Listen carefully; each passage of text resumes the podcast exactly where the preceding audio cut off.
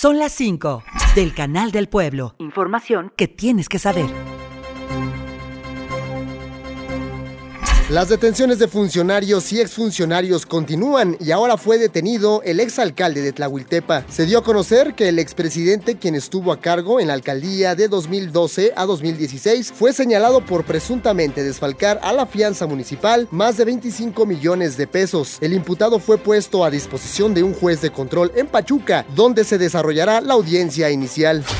En Hidalgo en promedio desaparece una persona cada tercer día, de acuerdo con datos oficiales de la Comisión de Búsqueda de Personas en el Estado. De julio de 2019 al 5 de diciembre de 2023 se tiene un registro de 477 hidalguenses desaparecidos o no localizados. Por ello, la comisión analizará la agenda que presentó el proyecto Invisibles México.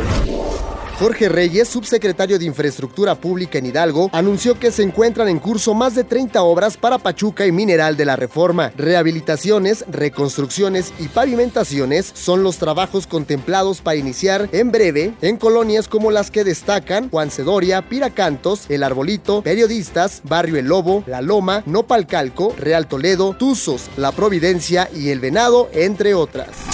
Los trabajadores pueden estar contentos en estas fechas porque llega el aclamado aguinaldo, este pago proporcional por los días trabajados durante todo el año y que toda la persona trabajadora tiene derecho a recibir. La Secretaría del Trabajo y Previsión Social del Estado advirtió que tienen hasta el 20 de diciembre como fecha límite para que los empleadores o patrones cubran con su totalidad el pago. Así que todos podemos estar tranquilos y disfrutar estas fechas navideñas.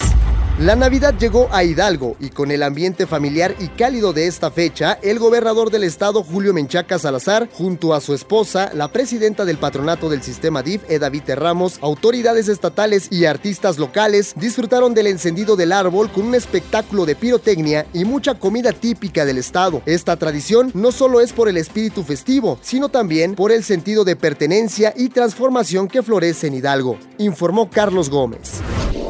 Son las 5 del Canal del Pueblo. Radio y Televisión de Hidalgo. Información que tienes que saber.